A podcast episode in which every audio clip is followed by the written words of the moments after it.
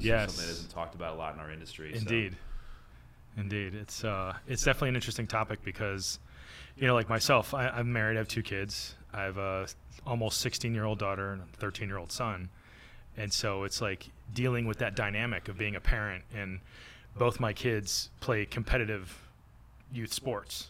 So outside of school, you know, my son plays competitive uh, AAU basketball. My daughter's competitive AAU volleyball, and so being a parent that misses games and misses tournaments and you know but you're you're like man i really wish i could be there. But i do things like like i set myself up so like this past summer between june 20th and today i've only worked a total of two weeks. You know so and then and then usually at christmas time i'll have at least a good six weeks off. Okay. so that I have that time with my kids and my you know and my wife and just cultivating the family you know and they've kind of I've been in the industry almost 10 years and they've, they've kind of it's it's kind of like everything's grown around that in our family so it's it's definitely an interesting dynamic and you know because I've seen families torn apart in this industry and I've seen people just be completely lost on what to do you know and just their Yeah. going you know their their mental status is just And I, I think Tex, we've already started the podcast, so we Okay. might as well just just keep going because Sure. you know we're kind of going up a little bit upside down. Okay. But uh, Jamie Jacobs was in here before Right. you were, and the topic that we were discussing was mental health, and Mhm. that mental health can affect you. You know, if you have anxiety or, or depression or something that's clinical, right this industry can compound that. oh agreed But if you're like totally cool and you know no issues whatsoever, this industry can still cause problems because you have a family, Right. You have obligations. You you know if, if you need to deal with something personally, you can't necessarily just clear your schedule. Like you have to. It's almost like you have to learn how to wrangle that. indeed So- indeed Let's start with that. Like what like what have you seen as, as someone that's kind of a seasoned freelancer now? How do you deal with it having a wife and kids? Well, um, you know, I you mentioned Jamie, and, and I met Jamie back when she worked at PRG, and to see where she was then and some other things that she had gone through to where she is now, I mean, 180 degrees. I mean, she's much happier, much you know, uh, just more of a nice, nicer person, I guess you'd say. Just some, but you know, I, I myself, when I first started in the industry, I had people tell me that I was kind of abrasive and you know, just sometimes not nice to be around. And so I had to really check myself and listen to what people were telling me. You know, people that have been in the industry for a while, and just saying, you know, hey, just relax, just kick back, let people learn from what people are trying to tell you, and uh, you know, dealing with that, and and and I think some of that frustration.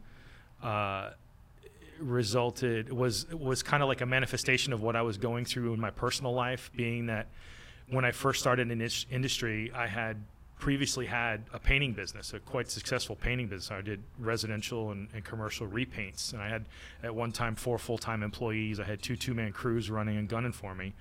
And then in 2009, I went from four guys and myself to myself within six or seven months. Mm-hmm. So it's just it was like a dramatic drop off in business, and then I had to take a, a job with a company, actually uh, collecting uh, cable bills. Like people would be late on their cable bill, and I'd have to knock on their door. Hey, I got a work order here to turn your cable off. Can you pay the bill so we can get you keep your service?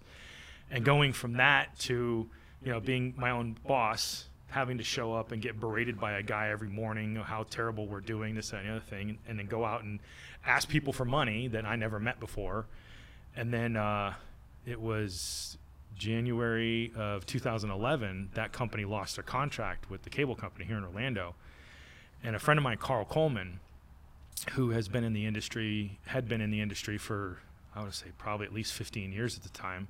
He'd done TV stuff, movie stuff. Uh, he kind of helped me out and got me in front of people uh, at the local 631 here in Orlando, uh, people at PR, uh, LMG, and kind of help really help me kickstart a career in this industry. And then uh, Thanksgiving of that year, we were doing a show, um, and uh, LMG had just got a bunch of LED, and he said that's the future. He said that's what you need to go after. And unfortunately, virtually almost two months to the day that he told me that, he was killed in a motorcycle accident. I remember that. and, uh, And he was almost home, right? Like he was, yeah, he actually was just leaving his home, and um, he uh, was unfortunately killed by a woman that just wasn't paying attention to what she was doing, driving down the road. And I, I've known I knew Carl for over 20 years at that point, Yeah. um, and it was really uh, it was really kind of earth shattering, and and I kind of from that point on, you know, every day, every show that I do, I always remember Carl because he was the one that kind of guided me into being an LED tech. And you know, some people at LMG, uh, Neil Morrison gave me a great, uh, great opportunity. Uh, Joel Rodriguez, who I consider my LED sensei, uh, helped me learn the ins and outs of LED troubleshooting, which is kind of the most important part of being an LED tech is being able to troubleshoot. And uh, I'm very, very grateful and thankful for those people. And now you're Tex, the LED guy, And- right? So, uh, but your Tex, full name is Josh. Joshua A. Texera is my proper name. Uh, Tex is a family nickname. Has been uh, my father is uh, my father and his brothers were first generation born in this country. Uh, both Okay. my grandparents on my dad's side are from Portugal, and so uh, we have a um, every doesn't matter if you're male or female. If they know you, it's Tex. Okay. So even to this day, my female cousins will be walking, "Hey, Tex," you know, and it's just It's that's just easy, how it easy to remember, rolls off the tongue. I'm sorry. I said it's easy to remember, rolls It off is, the tongue. It is. And one of the things I learned uh, very early in this industry, especially if you're like a stagehand, like how I started out, people don't remember your name. They'll go, "Hey, hey, oh, hey," and I'm like, "Okay." Or sometimes they give you a nickname that you're stuck with too. Right? they do. So it's better come up with your own on your own Yeah. terms, you know.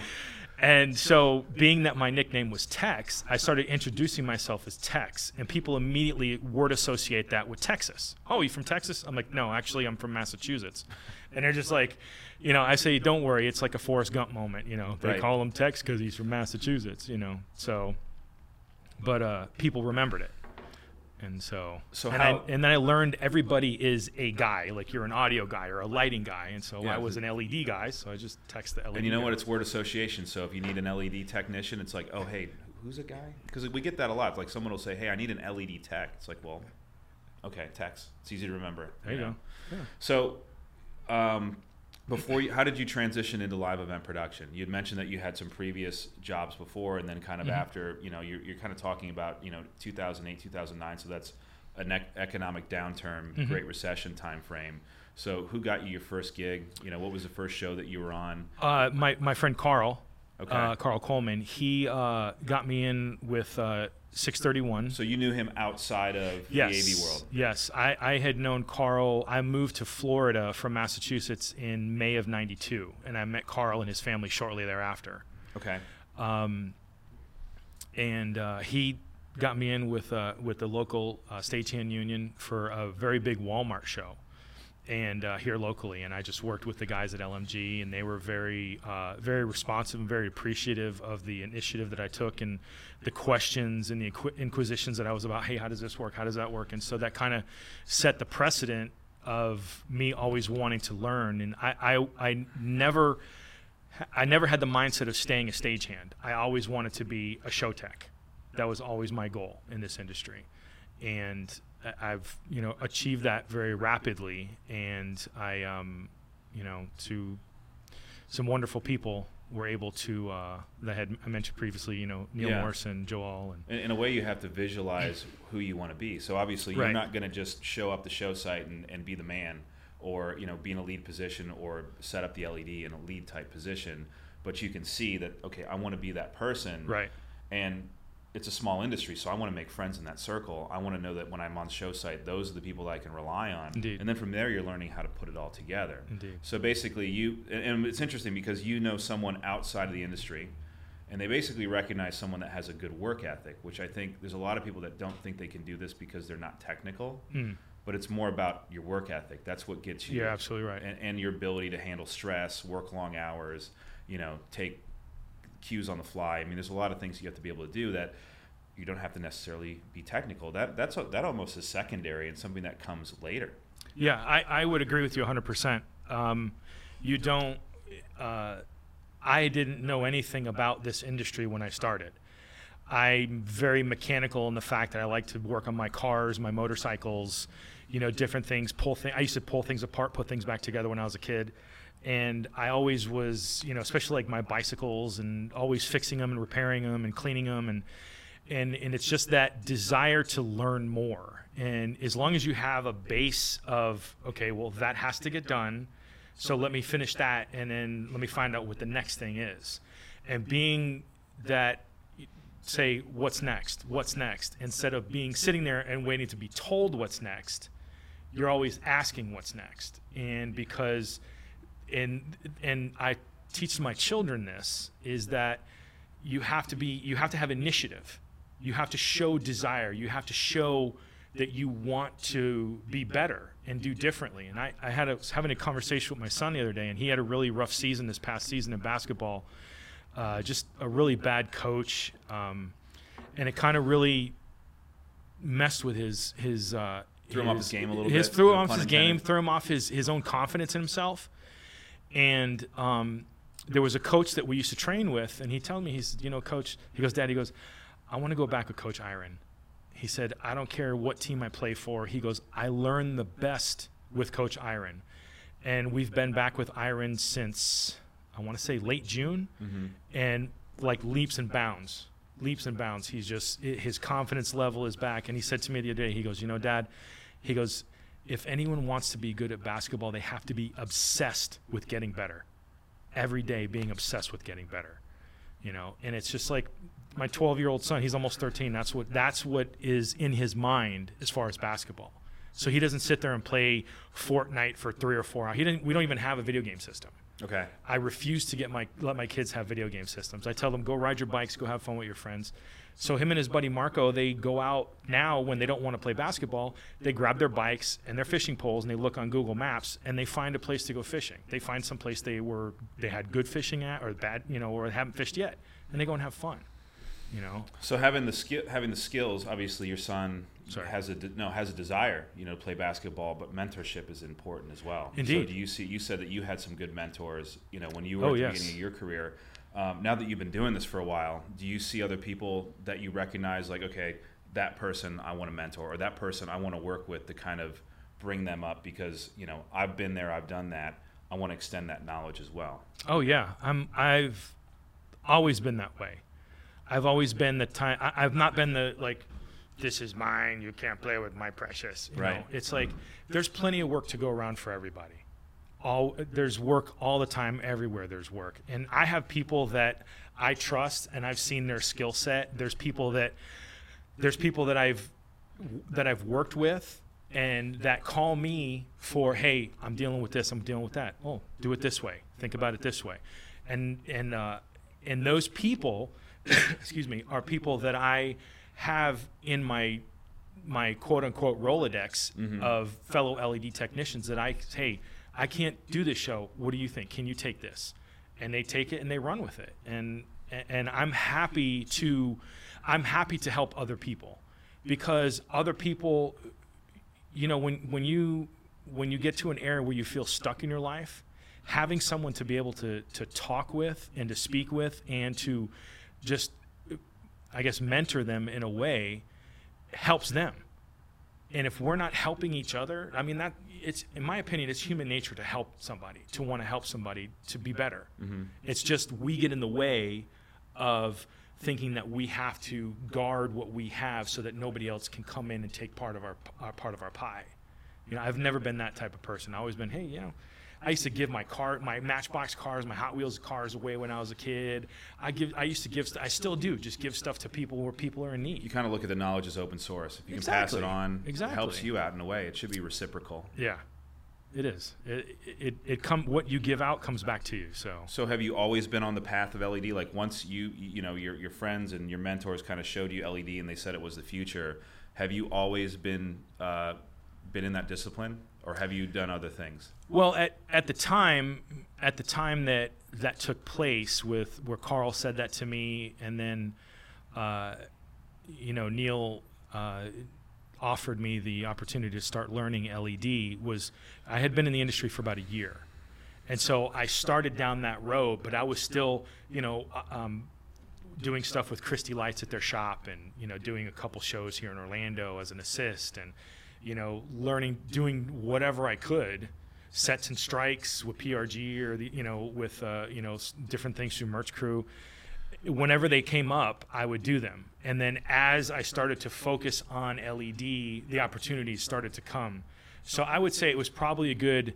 I was in the industry probably a good three, three and a half years before LED became my main focus, and that's all I did. And what what's what have you seen like progression wise with LED? Because I remember like you know ten years ago, LED was really expensive. It was bulky. It was heavy, and it was kind of a niche. You'd see it on some shows, but not most shows. Like auto shows, it was prevalent. Outdoor, uh, some corporate events, and then kind of over the last I don't know what it would be five six years. Right. It's really the footprint of LED has expanded and the cost of LED has gone down tremendously. So instead of seeing uh, some small walls on a show, you might see wall to wall LED. Right. You know, like what's and, and what's that like as a technician having to scale? I mean, I'm sure you've done LED installs that are a thousand plus tiles, I have. and it seemed to me as an outsider like it seems daunting because it's it's these you know building blocks that you put together, but you know you have to take it down. It's like you have to build a house and then you have to take it down. Right. Is it physically taxing, or is it just like how do you roll into a show knowing okay I have to build 1,200 tiles and it's got to be up, troubleshot, you know, and struck in less than five days, and then by the way I have to do it again the next week. do you have to prepare mentally for that? um, And how often does that happen? How often are that you doing these big LED walls? all the time. Yeah. I mean, it's you know we just we just did that show in Miami, you know, and uh, it wasn't a giant wall, but it was challenging because we had the 90 degrees that we were working with. We had the, the curved ones that were on stage with the uh, with your with with the uh, the AT3s. Yep. and uh, which is a you know great time. It's always fun working with George. Um, you know, I've done 80 wide panel walls. You know, 80 wide. You know, nine high. And and and the thing is, one thing that I've noticed is that when I first started, most everything was flown. Majority of the walls, even like in ballrooms and different things of that nature, in in you know in arenas, everything. Well, obviously arenas are always flown, but now there's been a big transition. Everything's ground supported because it costs so much to fly everything. So we, we keep having to buy on on the rental side. We keep having to buy more and more ground support carts, and, Mm-hmm. and for a while we couldn't figure out why it was, but it's because of the hotel rigging. The Right. hotel rigging has gotten so expensive. Exactly. And obviously with LED, there's a lot of rigging involved. It's like okay, let's just put this thing on the floor. Yeah, that's that's the big. I mean, obviously the pixel pitch has come down. I, I think, in my opinion, I think it's gotten you know it's gotten to where people are requesting 2.5, 2.6 millimeter, and it's just like that. That type of a panel, in my opinion, shouldn't be a travel panel. Shouldn't be on the road because they can break so easily, and you can have so many issues. Well, that's the interesting thing about LED is if you look at it over the last 10 or 15 years, it started at higher pixel den- Right. density. So it went from like 10 mil to 8 mil to 6 mil to 5 mil to 4 mil.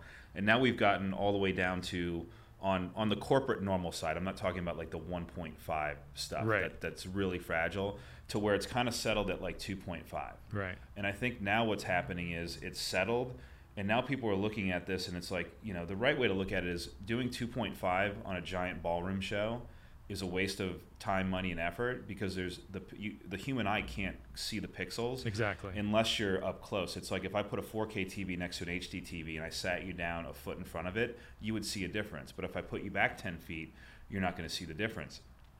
So now I think what people need to look at is okay, what's it's like a golf club, right? What's the right tool for the job? What's the right right golf club club for the job? Okay, we need to do wall to wall LED. Okay, maybe four mil is perfectly fine. Mhm. It's a high enough resolution.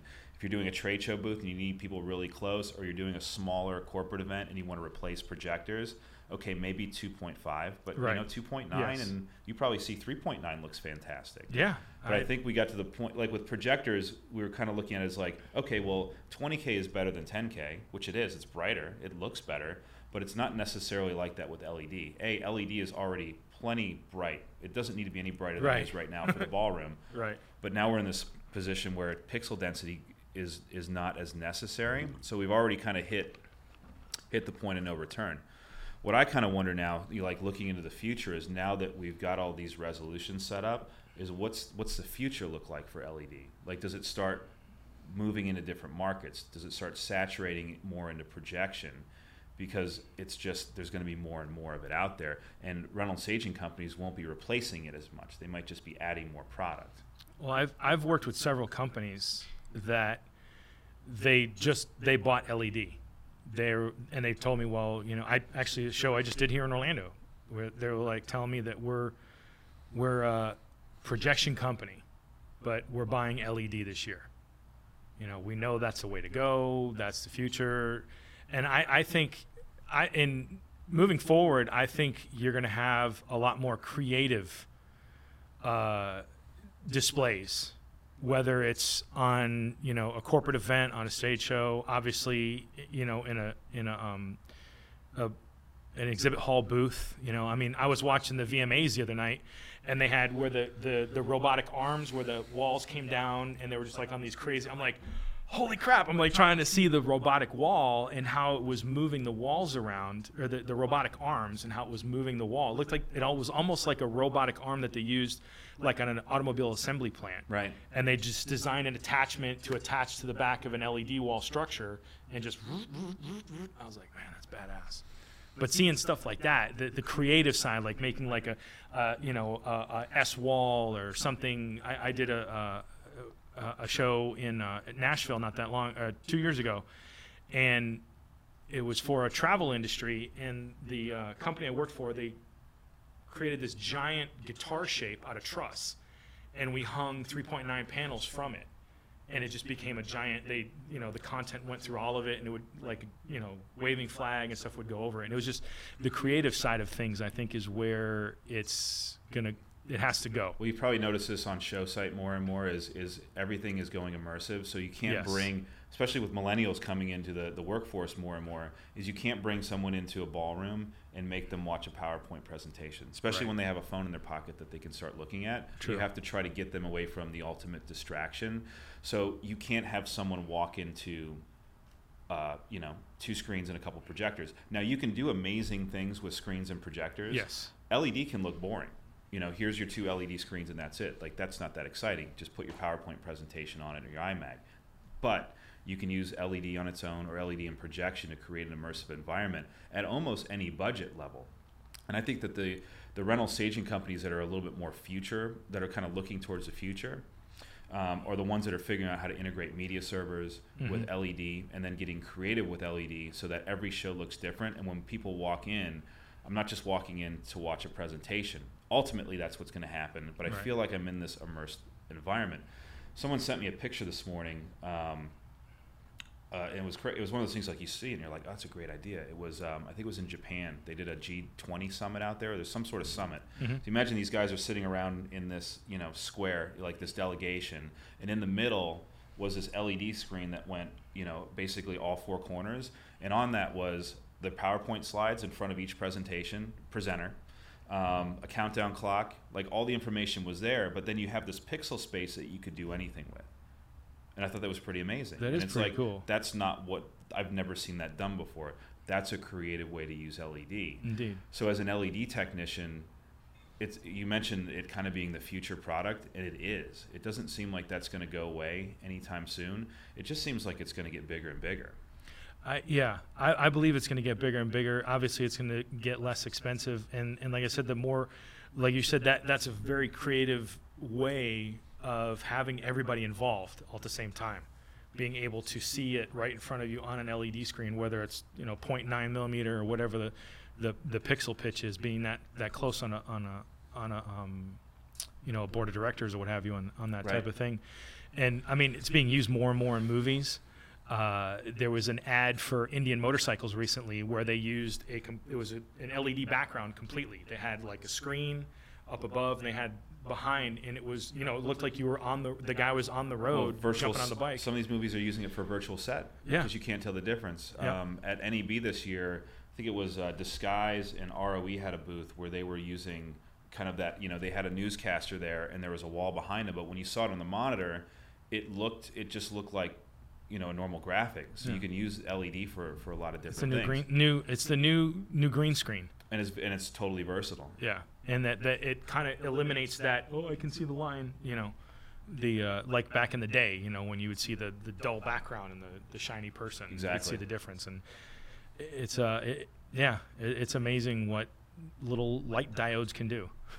so uh, just out of curiosity, you know, we won't name any names on this, but you know, with LED, there's a lot of things that can go wrong, right? Inherently, Indeed. you get tens of thousands of pixels sometimes on one LED panel, and you pr- you have the luxury of working for a lot of different companies, Yes. right? Um, so when you, I'm sure you've seen things done the right way and the wrong way, and those ultimately affect your stress level and how a show goes in.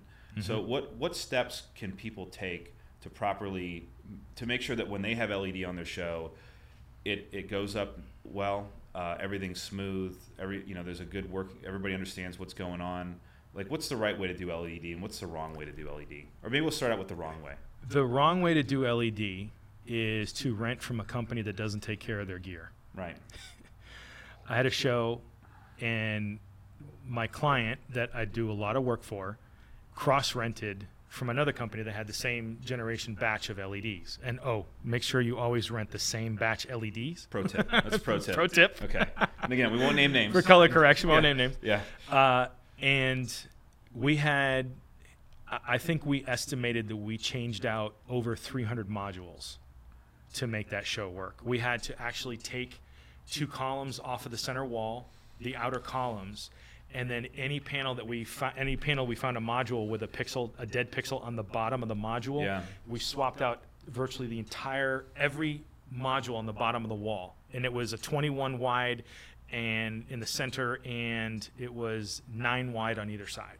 So every module on that entire wall, all the way across, had a ba- had at least one bad pixel in on the bottom on the bottom row of modules of the panels. It's you know it's really difficult. Not to interrupt your, your, your stream of thought here, but but one thing that's really difficult about about LED is it used to be uh, a product that was so expensive that only a few companies could really get into it. So those companies have the service technicians, they have the parts on the shelf, so they could they could put all that maintenance into Right. keeping that stuff running.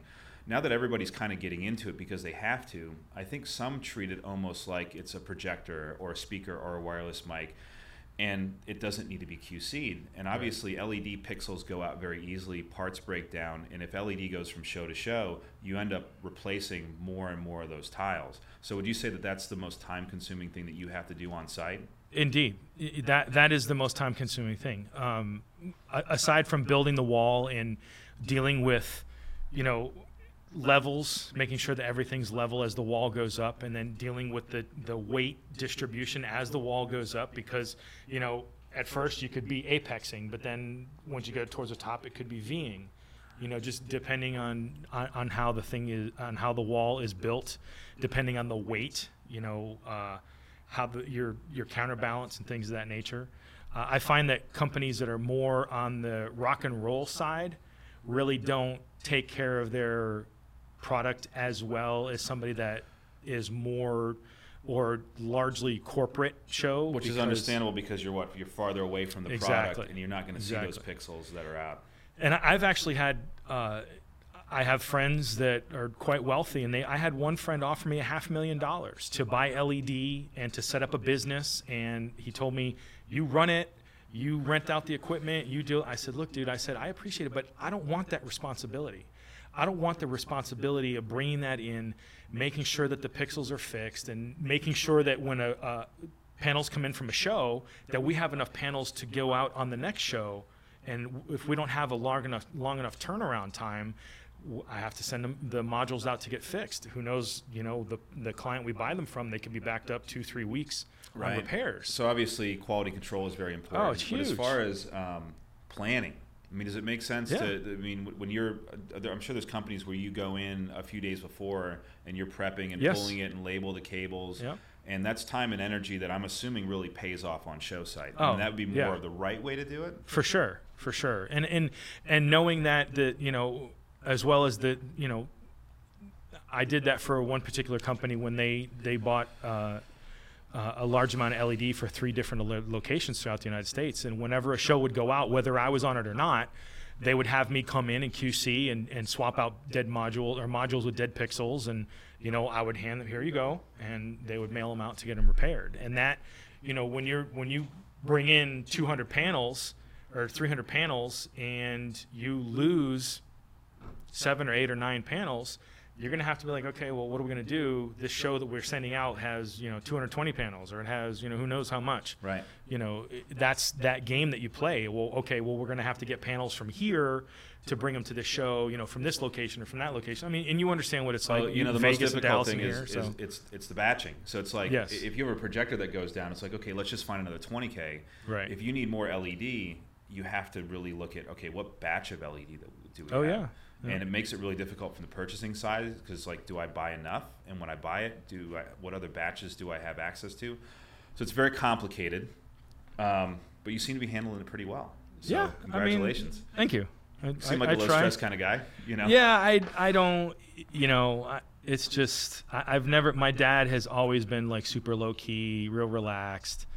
I've always been the same way. Um, I shouldn't say always been the same way. My mom is just she sometimes just uh, you know she kind of freaks out at things, and I've learned to learn to let go of things and just be like, you know what, today's today. We can live today, right now. We can't worry about what happens a month down the road from now, six months down. Let's just live in today, live in the And moment. the Let's show always experience happens. what's now. Yeah. The show always happens. It's like people take their camera, their phones, and they're like at a concert, or they're seeing it, and somebody like, ah, they're recording it, you know, and they're taking pictures and this, that, and the other thing. I don't do that anymore. I put my phone in my pocket, and I sit there and I watch, and I enjoy the fact that I'm here looking at this person being interviewed, or this, you know, singer or movie star, whomever, and, and being in the moment and enjoying it. You got to be present in the moment. Exactly. Yeah. So, um, you wrote an article for us a few, I guess it'd be months ago. Yeah. Um, for our Life of Live campaign, you know, we have uh, technicians kind of write articles about what you know their their career and what you know what, what things are interesting. Right. So you wrote one, and it was called "An LED Tech is a Lighting Tech, and Here's Why." and I thought it was a really interesting article. And when I when I first saw it, I was like, I totally disagreed with it on face value. But then I started thinking about it, and it's like, well, you know, lighting has universes, right? LED, there's there's a certain amount of channels or pixels that come out of each Correct. LED processor channel, right? Correct. Um, what are the what are the other things that make uh, LED more lighting than video? Um, building a wall. Uh, somebody that you know is using a server, uh, uh, you know, like an E2 or an S3 or a Spider or you know what have you. They're, I mean, they're plugging in cables. They're putting up monitors and doing their, doing their thing, and they're setting up their world. Whereas an LED tech has to build the structure. You have to build the structure. You have to set the panels in place. You have to make sure that you have your your panel com- count or your fixture count correct based on the pixel size, uh, based on the processing that you're using. Because uh, Novastar, you can use a full 655360 pixel count on each one of the ports in their processor. Brompton, it's not that way um, and eVision is different as well. So you have to come in with the understanding that okay, this is how many processors we need, this is how many home runs we're going to need, this is how many backups we're going to need, and just having those things set in play, having an understanding of video is beneficial. However, the best LED text that I've encountered came out of the lighting, not out of video. So you can almost uh, you you can almost say that someone that was is a really solid ME would probably be a good LED tech. oh, very easily. because you're kind of taking those same. Yes. I mean, look, I, you know, being a video, I've been in video my whole life, and it's like we don't have to pay as much attention to the CAD drawings. Like I've I've noticed, like lighting guys know how to do CAD. There aren't a lot of video guys that know how to do CAD because in lighting you really know need to know how to do AutoCAD, which Correct. is part of the deal. So to transition into LED, I I know some good LED techs, great LED techs that used to be lighting, used to do lighting. I don't know a lot of people that did video and then transitioned into lighting. There are some projectionists that are doing that because you know you end up doing a lot of the same shows every year, and your client calls you and says, "Hey, that show that that's you know that you've been doing for the last ten years is now LED." right, So then you have to say, "Well, do I give it up or do I do I kind of retrain myself?" right. you know but i do see your point you know because but it's it, it i guess what we'd have to look at is like maybe it's just its own discipline I believe it is, and, and I, I think that's the the best way to look at it. And and I've had clients that I've done shows for, and they're like, okay, well, during show you're gonna do playback, or you're gonna do this, and I'm like, okay, well, what if something goes wrong with the wall during show? What if, you know, one of the jumpers drops out or you know you oh we'll just figure it figure it out afterwards i'm like okay It's probably I- something you want to push back against and say, look, I, I try to. I try to at best, you know, and and I'm not. I'll be completely honest. You know, I'm not the best playback guy because I can fall asleep sometimes, or I can zone out and think about other things, and and I've missed cues during during rehearsals. right. but more, show. but more often than, than not, you're you're you're at the you're you're there at the tech table. You know, someone and, you're there just as the LED. Just tech. as the that's, LED That's tech, more exactly. the except. That's not the uh, that's the rule, not the exception. That's the rule. right? Exactly, exactly. And I and I, I believe that um, I believe moving forward, that's kind of what you know with the, the clients that I've adopted recently. I've been telling them, you know, I'm do, I'm LED. I'm just doing the LED, and I explain to them that an LED guy is like an ME. You know, and ME's there. If something goes wrong, if a fixture blows out or something like that, he goes and fixes it after the show. Same thing with the LED guy, but they're there to go over to the rack and hit the switch to turn that lamp off so that it doesn't affect the series, the the you know the the the, the other fixtures in that series. So that that's what I try to tell people is that LED guys are let, like MEs. We're there in case something goes wrong Right. and you know yes some of us may have a video background or have video understanding but you know You really got to be focused on the LED because there's Yeah. a lot of points of failure, and you don't want to be you know Exactly. sitting behind a, a, a- computer worrying about playback when something's flickering or something Yes. goes out, and that needs 100% of your dedication. exactly Well, we'll put a link up for the article. I think it's I think it's great. It kind of it definitely stirred some dialogue because you kind of went out there and you were like you just went for it. You said Yeah. I'm I'm more of a lighting tech. And again, when I first saw it, I was like eh, because I started thinking, well, you know, LED can be used scenically. You know, it can Oh, be yeah. used in a creative fashion. It can also be used to replace a projector. So to me, that's like that's more video. You know, and projection well these are led well, that's- these that's the lights that we're using Every- here Everything's LED, but Yeah. you would assume a projectionist is part of video yeah and that totally makes sense. But I think LED is really its own profession, and it should be kind of isolated from everything else. You should have a working knowledge of what's going on in video. Right But an, but an ME that comes into the LED profession, they don't necessarily have to learn. They, they're coming up a different air, a different way through the industry. right So if your pathway is through video and then you work your way up and you get into LED, okay, you're going to learn video along the way. right But if you start doing lighting and you're like, I want to do that. That looks really cool. Right. Well, then you shouldn't. You should just really be focused on an LED because there's plenty of troubleshooting that comes along with that. yeah i agree and the, the interesting thing is this this conversation started between george and i one time when we were doing prep for a George show Ray? here yeah george uh, george ray Yeah. um, we were sitting out there eating lunch and uh, and George asked me, he goes, So what do you think LED guys are? And I said, LED guys are like lighting MEs. I said, We're lighting people. He goes, You're exactly right. And we started just bantering back and He's forth. He's definitely on your side. I yeah, he's him. definitely Yeah. and and you know, and I said to him, I said, lighting has universes. LED has n- limited mon- number of fixtures based on on uh, on pix on uh, you know pixels for the uh, the Cat Five. You know, we just started going back and forth and exchanging basically the same ideas and, and same thought processes as far as uh, as LED and lighting. That's great. And that was So, a good yeah. impression of George, by the way. That was, that was very, that was very accurate. Um, so um, before we wrap up, you know, one, one thing that I, I hope people do, or that that's done with this series, is you know we ul- ultimately want to talk to techs, not just techs, you techs, but technicians, freelancers, kind of tell their story, hear about what's going out in the field. We also want to inspire people to get into this industry because, Yeah. like you and me and everybody else, we all fall into this thing by accident. So hopefully people will share this with those that they think, hey, I know someone that would be really great for this industry, or they might even like LED. I'm going to send them this video to kind of Yeah. watch. It's only 30 minutes or so. So if you're talking to someone that doesn't know anything about our industry and is seeing this and is like, you know, this kind of seems cool, what would you, what kind of advice would you give them to get things started? Well, I actually had this conversation with my daughter not that long ago, um, and she was saying, you know, Daddy, it looks looks kind of cool what you do. What what what what do you think about me getting into the industry? And the first thing I told her, told her, honey, is I said you have to count the cost.